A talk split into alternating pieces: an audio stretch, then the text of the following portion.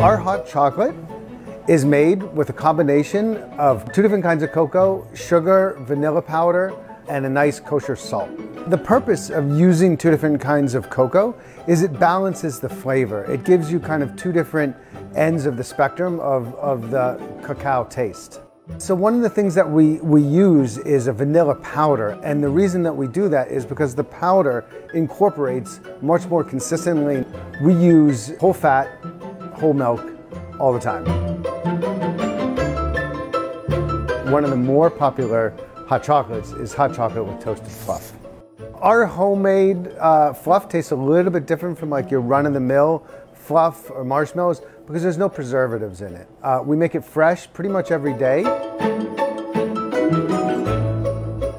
If you really want to go above and beyond with your hot chocolate, you could get one with toasted fluff, whipped cream, and chocolate shavings.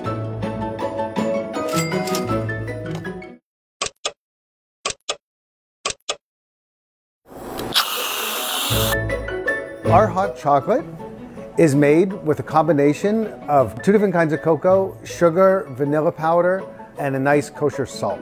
The purpose of using two different kinds of cocoa is it balances the flavor. It gives you kind of two different ends of the spectrum of the cacao taste. So one of the things that we use is a vanilla powder, and the reason that we do that is because the powder incorporates much more consistently. We use whole fat, whole milk all the time. One of the more popular hot chocolates is hot chocolate with toasted fluff.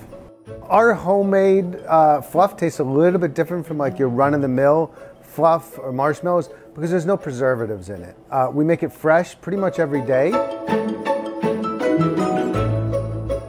If you really want to go above and beyond with your hot chocolate, you could get one with toasted fluff, whipped cream, and chocolate shavings.